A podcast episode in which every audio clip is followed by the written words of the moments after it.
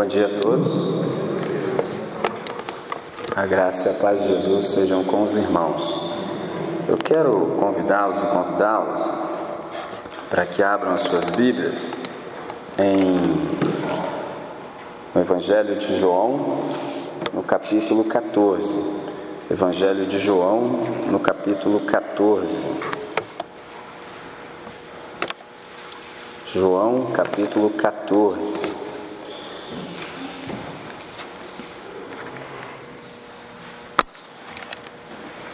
Evangelho de João, no capítulo 14.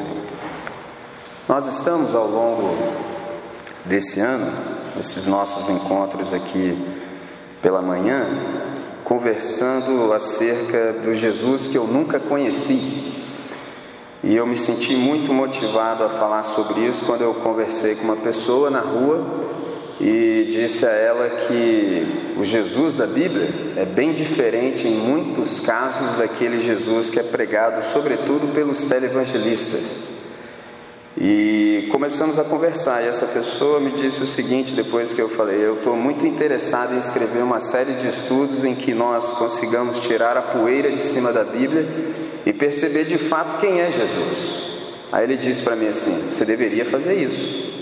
E ele não quer nunca saber de igreja. Disse isso para mim. Falei, claro, claro.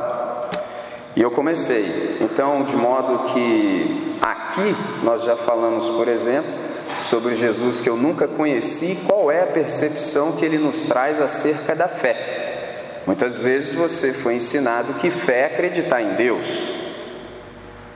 Isso não tem nada de extraordinário, nada demais. Até o diabo acredita em Deus. E a Bíblia diz isso. Mas quando você toma como exemplo o que Pedro fez, quando Cristo o chamou a andar sobre as águas, você percebe que o contrário é que é verdadeiro. O contrário é que Deus é que acredita em você e em mim. Por isso que ele falou: vem. Se Deus não me fosse capacitar e acreditar que ele podia, nunca o chamaria. E é por isso que nós estamos aqui, porque Deus não tem um plano B. Deus não conta, se o André falhar, eu já sei. Não, não vai falhar. Então, essa é a nova percepção acerca da fé. Fé é acreditar que Deus acredita em você e dispõe todos os meios necessários para que você cumpra de acordo com a vontade dele. Isso é fé. Isso é fé. Porque senão nós vamos nos perder em, Roman... em Hebreus capítulo 11, verso 1. Aquilo ali é um paradoxo. O que, que diz que é fé ali? É a certeza de fatos que não se veem. Fato é feito. Como é que um fato você pode não vê-lo? Então, fé, na verdade, é, é, confiança no caráter de quem promete. É isso que é fé. Coisas que se esperam, certeza. Como você vai ter certeza de algo que você está esperando? Você está esperando que você não tem certeza. É um paradoxo. Qual a saída? Acreditar no caráter de quem propôs, acreditar no caráter de quem promete. Só isso. Senão, a gente entra em parafuso. Então, uma nova perspectiva acerca da fé, uma nova percepção é de fato crer que Deus acredita em mim você e nos dispõe todos os meios de graça para que nós façamos a sua vontade. Segunda coisa que nós conversamos foi acerca de uma antiga oração. Tomamos a oração modelo e percebemos ali qual é o propósito de Deus. Qual é o propósito de Deus em salvar pessoas? Qual é o propósito de Deus? Nós aprendemos isso na oração do Pai Nosso. E depois nós conversamos acerca de uma nova percepção acerca do serviço. Ou seja, eu propus aos irmãos que nós, na verdade, deveríamos trocar o, o como pelo ser. Você já viu o livro americano, como é que começa? É sempre como. Como ter uma família, como ser bem sucedido, como, tudo é como. Isso é pragmatismo. E às vezes nós queremos usar as mesmas categorias para trabalharmos com Deus. Isso é coisa de modernidade, ou seja, se eu dominar o conteúdo, eu faço a máquina funcionar. Pegou? Então tem muita gente que está no ambiente igreja pensando com essas categorias. André, ensina uma oração para a gente, para gente, para que nós possamos fazer a mão de Deus se mover. Não é assim. Então eu propus que nós, na verdade, deveríamos trocar o como pelo ser. Por quê? Porque o ser precede o fazer. O ser esclarece o fazer e o ser faz. Simples. Simples. Quem é, faz. Pronto e acabou.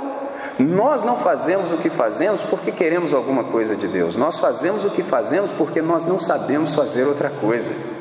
É tão somente isso. Isso tem que ver com a nossa natureza. Nós não conseguimos, por exemplo, sermos apáticos. Não tem como. Se isso acontece, alguma coisa está errada. Porque isso tem que ver com o nosso ser. Pegou?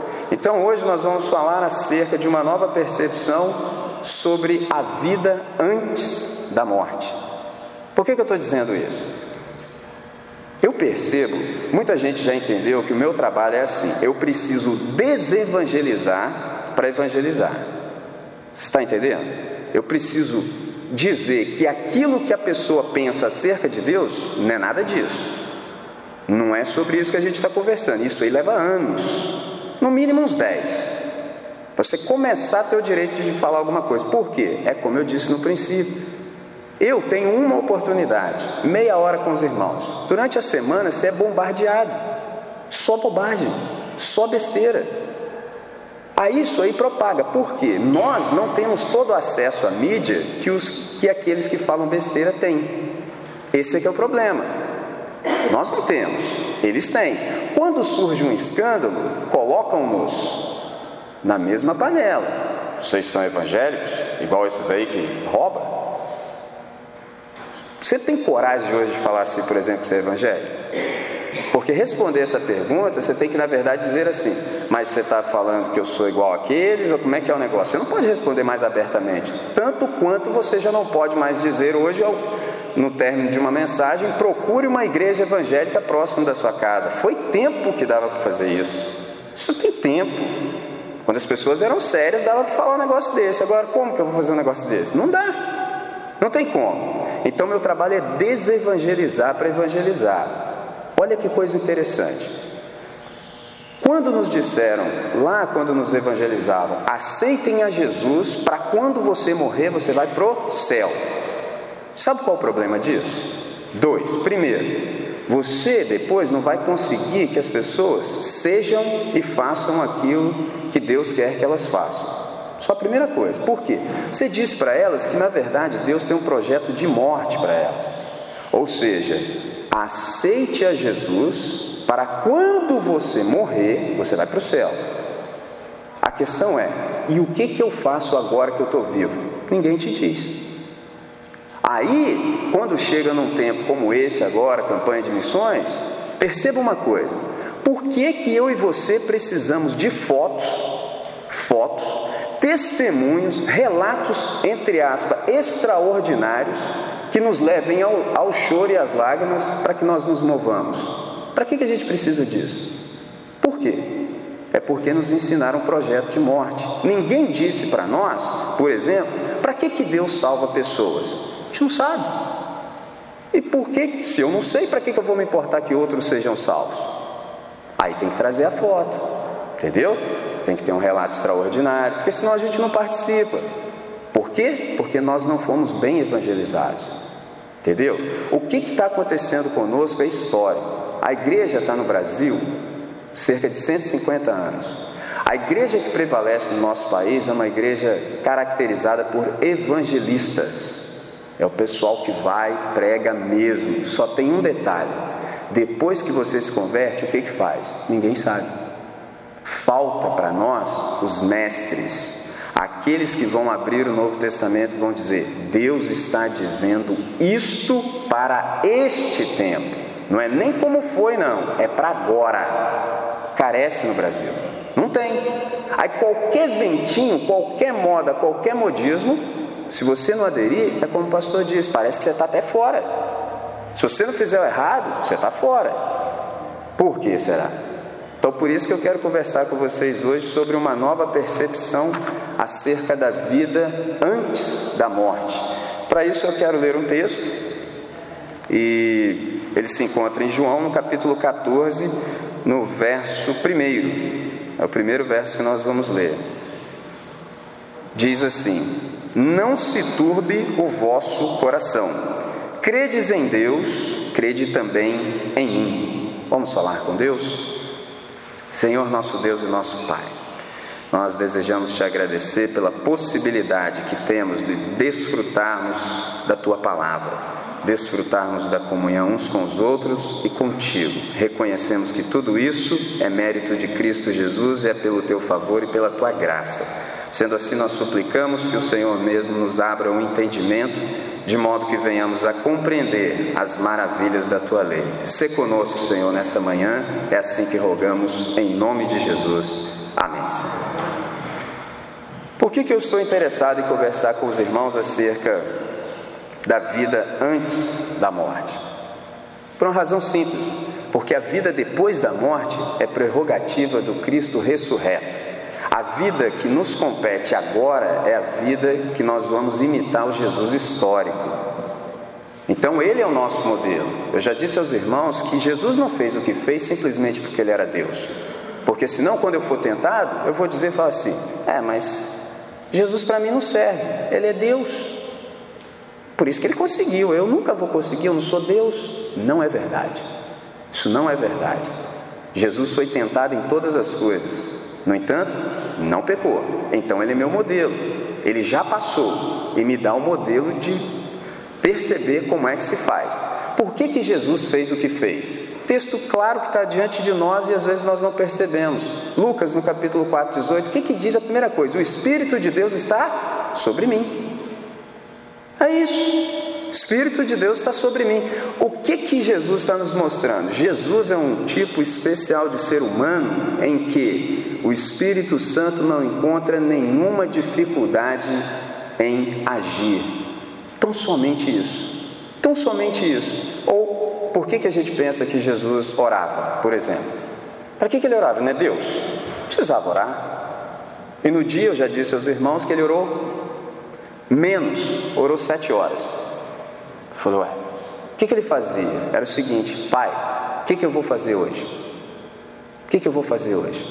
Como eu vou fazer o que o Senhor quer que eu faça hoje? Porque eu não vim do céu fazer a minha vontade, e sim a daquele que me enviou. Eu falei, ah, entendeu? É esse é o ponto. Então Jesus fez o que fez porque o Espírito de Deus estava sobre ele, conforme acontece conosco, está sobre nós e em nós. Então a questão é se eu e você oferecemos impedimento à ação do Espírito. É tão somente isso. Tão somente isso. Se nós damos ou não espaço para Deus. E esse espaço que eu e você temos que dar para Deus é hoje, não é depois que morrer. Esse é o projeto de Deus para nós. Deus está restaurando a humanidade. Esse é o ponto. Algo se perdeu no jardim do Éden. Na salvação de Cristo Jesus, ele retoma quando uma pessoa que não tem experiência com Deus perguntar como é que vai ser o reino de Deus, isso aí que vocês tanto dizem, você fala assim, como nós. É só você olhar para mim e para os meus irmãos e você vai perceber. O que é o reino de Deus? É a nova realidade em que só a vontade de Deus é feita de modo pleno, como na terra, como no céu. Tem que ser feito na terra. Agora, nós, na verdade, estamos sinalizando o reino. Ou seja, se Deus existe, existe uma maneira certa de se viver, não se pode viver de qualquer maneira. Onde eles vão ver isso? Olhando para os crentes. O que, que nós inventamos? Não olhem para mim, olhem para Jesus. Perdemos uma grande oportunidade, tem que olhar para nós. Tem que olhar para nós. Nós precisamos chamar essa responsabilidade para nós. Por quê? Porque nós, ao invés de fazermos a obra de Deus, nós é que somos a obra de Deus. Filipenses capítulo 1, verso 6. Aquele que começou a boa obra em vós, ó, está explícito, há de completá-la até o dia de Cristo. Isso é extraordinário. Então, na verdade, quando você se depara com alguém, você diz assim: olha, desculpem, ou desculpe-me o transtorno, é que eu estou em obras, eu não estou pronto. Por isso que aquela ideia de alguém ficar velho, isso não serve para nós. Isso não é verdade. Ninguém fica velho. O que fica velho é o objeto. Ou se você tivesse nascido pronto. Se você tivesse nascido pronto, com o passar do tempo, com o uso, você ia ficando velho. Quem diz que você nasceu pronto? Nós estamos em formação. Deus está nos moldando dia após dia, todas as vezes que nós somos expostos à Sua palavra. Isso é extraordinário. Então é por isso que essas coisas nos interessam, coisas que são pertinentes à vida antes da morte. porque Deus tem um projeto de vida. A vida que nós vamos experimentar com Cristo, isso é prerrogativa dele ressurreto. Agora compete a mim e a você imitarmos o modelo do Cristo histórico. Ele veio aqui, andou conosco e nós vimos a sua glória. Você fala, meu Deus, isso é extraordinário. Isso é extraordinário. Aí não precisa mais, por exemplo, campanha de nada. Sabia disso? Não precisa. Para quê? Igual alguém me perguntou, André, por que a gente tem que evangelizar? Eu falei, é porque Jesus mandou. Tá bom para você? Só por isso. Só por isso. Ele não mandou? Não preciso de campanha nenhuma. Não preciso ver foto nenhuma. Simplesmente eu leio. Ele mandou, eu faço. Ponto. Simples. Por quê? Porque ele tem um projeto de vida. Ele me resgatou, me restaurou, tem me moldado para isso. Então, somente. É um projeto de vida. E pelo contexto aqui, nós percebemos nessa palavra extraordinária de Jesus que ele, na noite em que foi traído, ele trouxe palavras de encorajamento. Isso aqui já é algo extraordinário. Na noite em que foi traído, é bem provável que nós pensemos assim: ah, quem traiu foi o Judas. Não, todos. Ficou mais evidente com Judas, mas todo, todos o traíram. É o que Paulo nos ensina. Ele fala: na noite em que foi traído, por quem? Por todos. Por quê? Jesus disse: vocês são meus amigos.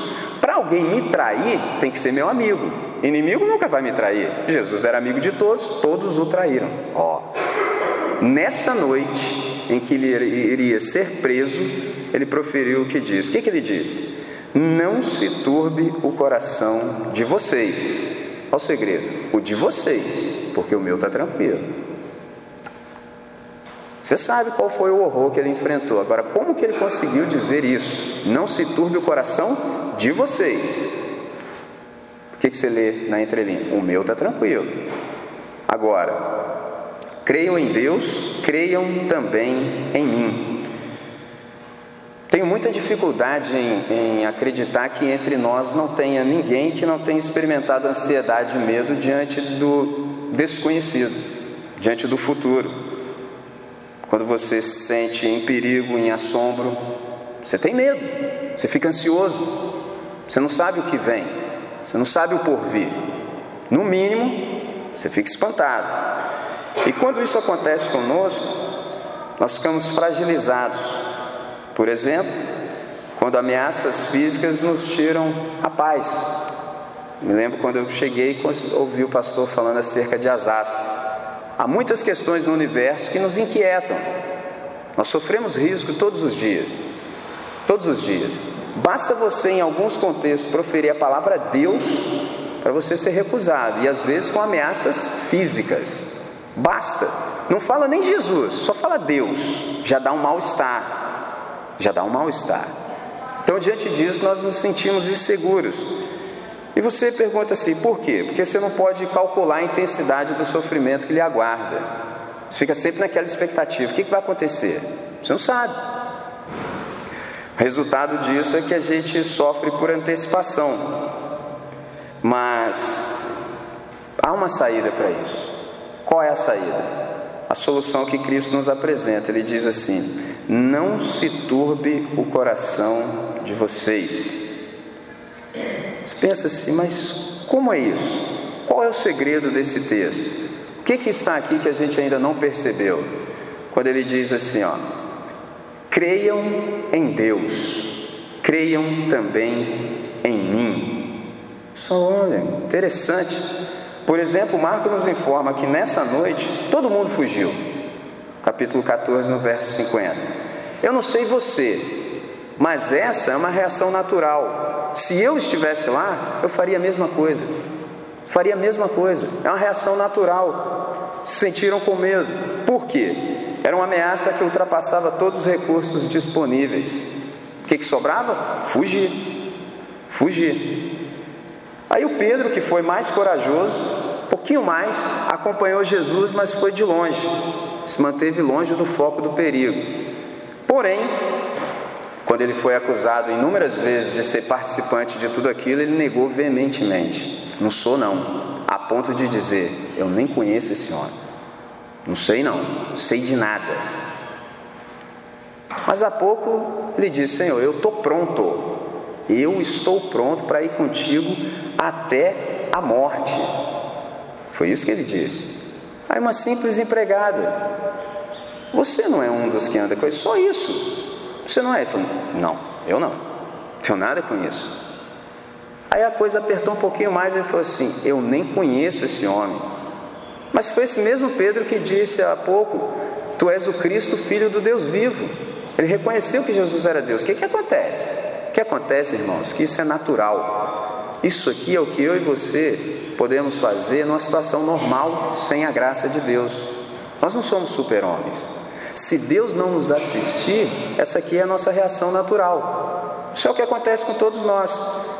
Mas o extraordinário é que, diante disso, Jesus diz assim: Não se turbe o vosso coração.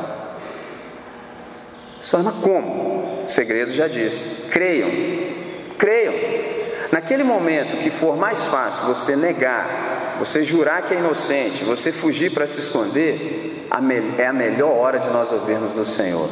Não se turbe o seu coração. E para que isso não aconteça, basta que você creia. Ou seja, o escudo que eu e você temos à nossa disposição diante disso é creia. E aí você pergunta, André, e o que é crer? O que é crer? Eu já entendi, eu devo crer, mas o que é isso? Bom, nas palavras de Jesus, nesse texto, significa você acreditar, você confiar na soberania de Deus, na supremacia de Deus. Ou seja, Deus continua sentado no seu trono e de lá ele rege toda a criação nada lhe escapa ao domínio, tudo está em suas mãos. Essa é a primeira coisa. Segunda coisa, confie em Cristo. Confie naquele que, por sua espontânea vontade, foi à cruz por mim e por você. Duas coisas. Deus continua no comando. Essa é a primeira. Segunda, Cristo foi à cruz em meu lugar por isso que eu não preciso que o meu coração fique atormentado. Diante de qualquer infortúnio, diante de todo porvir, basta que eu permaneça crendo em Cristo, crendo que Deus é soberano, crendo que Cristo Jesus foi à cruz do Calvário por mim. Basta. Então, somente isso.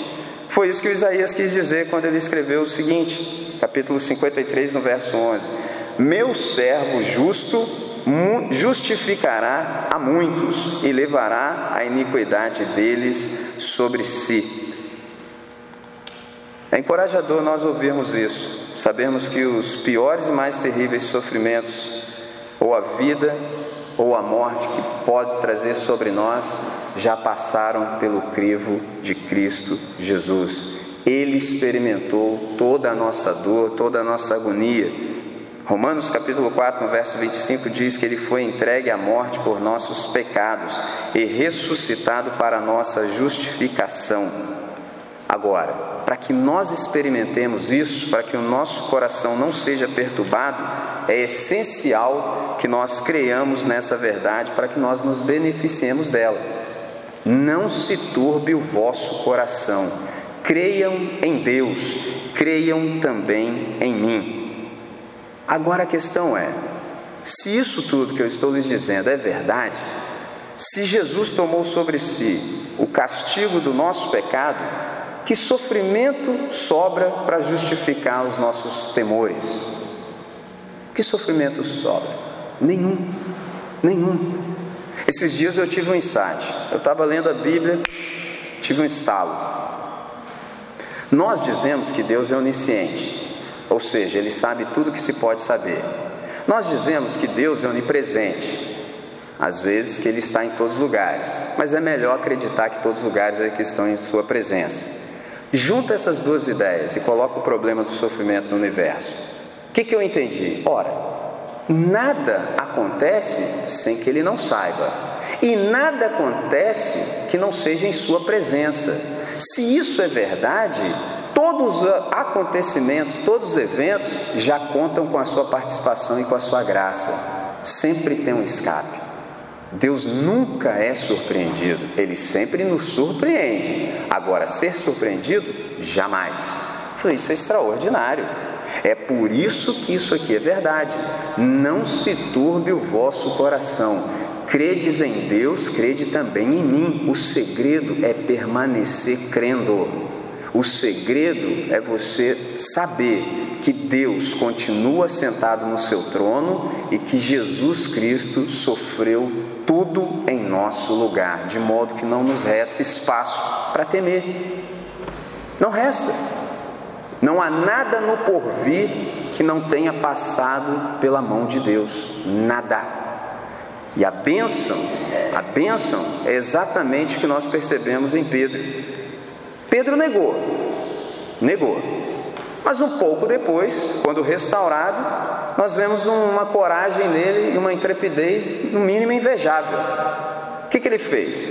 Ele acusou os judeus na cidade em que Jesus morreu de tê-lo matado.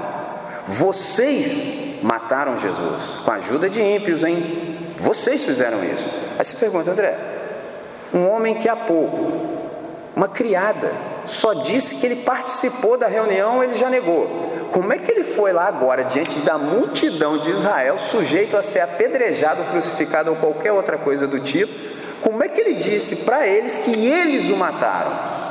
O que, que aconteceu? O que, que aconteceu? Restauração. Tem um livro aqui na nossa livraria chamado A Imitação de Cristo, de Tomás de Kempis.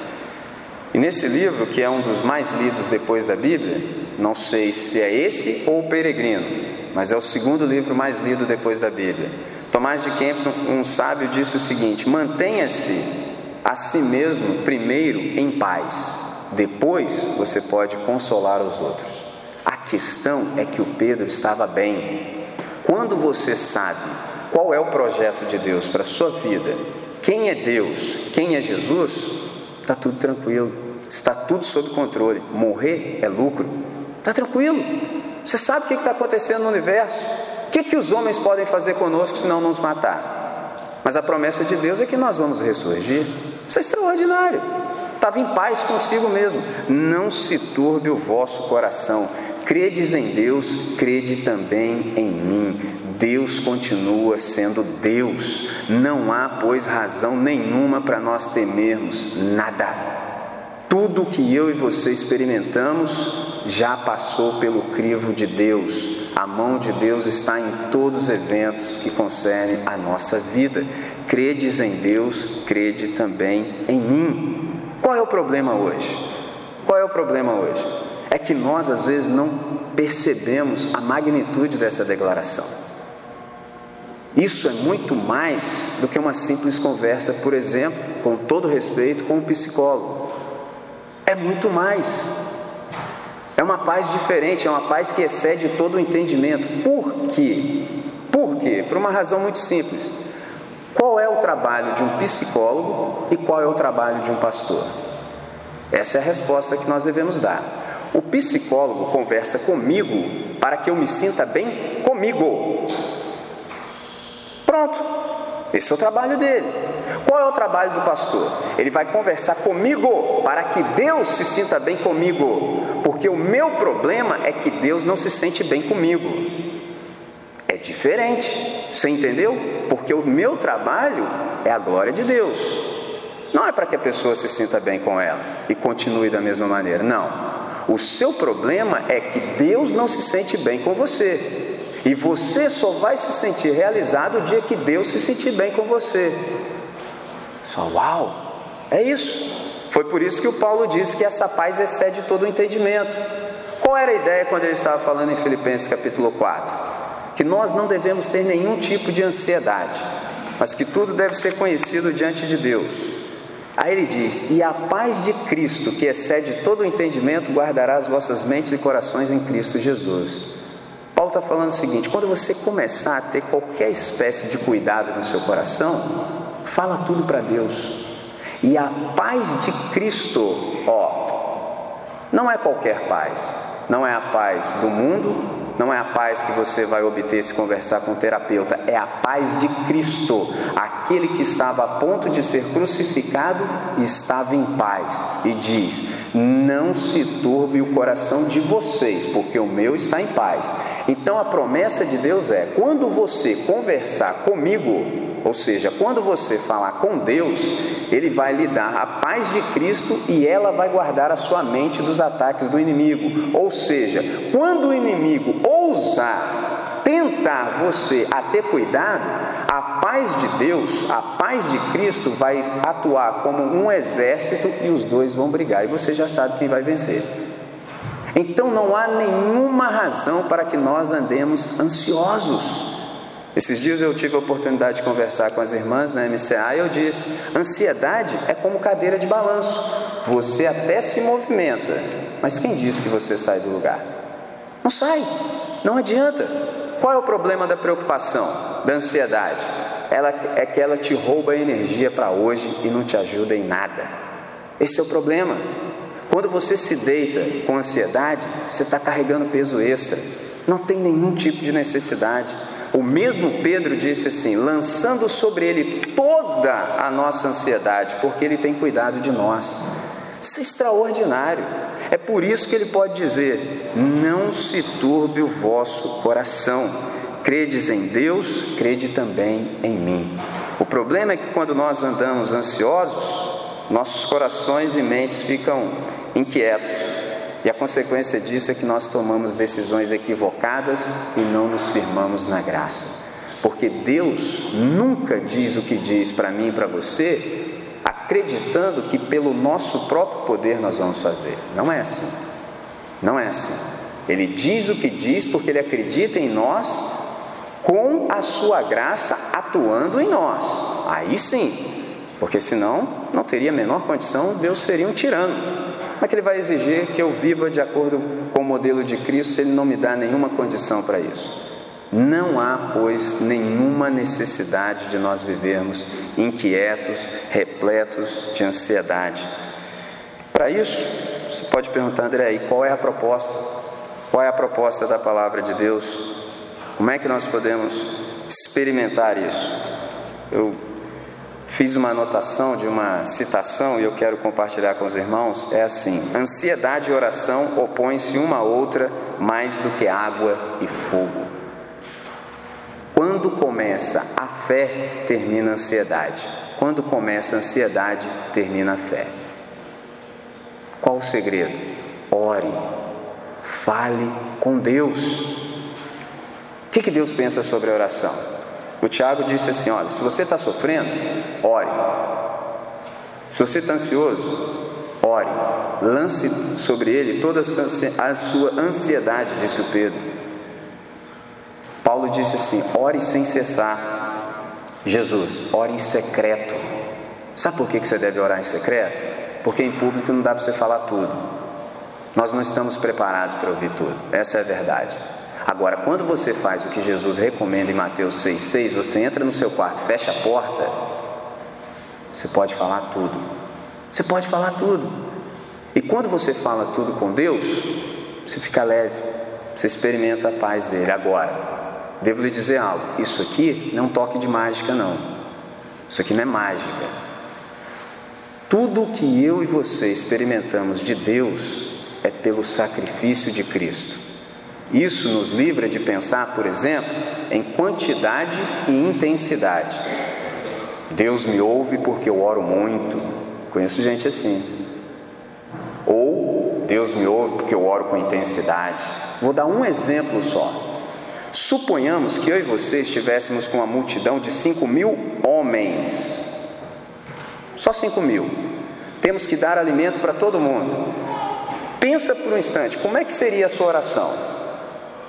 Senhor Deus, eu estou aqui com todo esse povo em teu nome. Manda pão para essa gente, não sei o que, glorifica. Já viu aquelas orações que arranca a faísca do trono? E ia ficar orando pelo menos umas duas horas.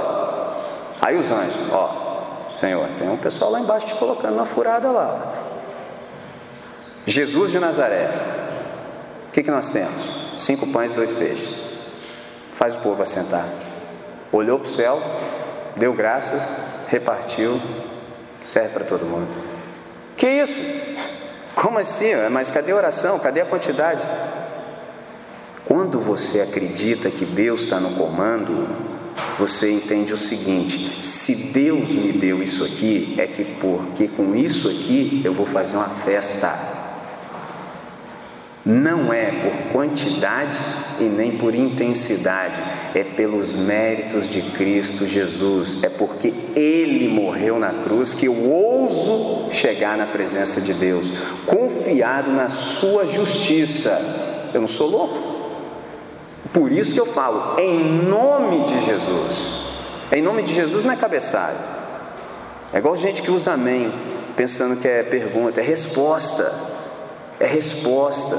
Em nome de Jesus significa o seguinte: Deus, eu estou falando contigo porque Jesus conquistou esse direito, tão somente por isso eu não sou nada.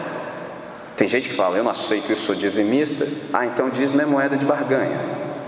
Não, eu e você comparecemos na presença de Deus pelo sacrifício de Cristo Jesus.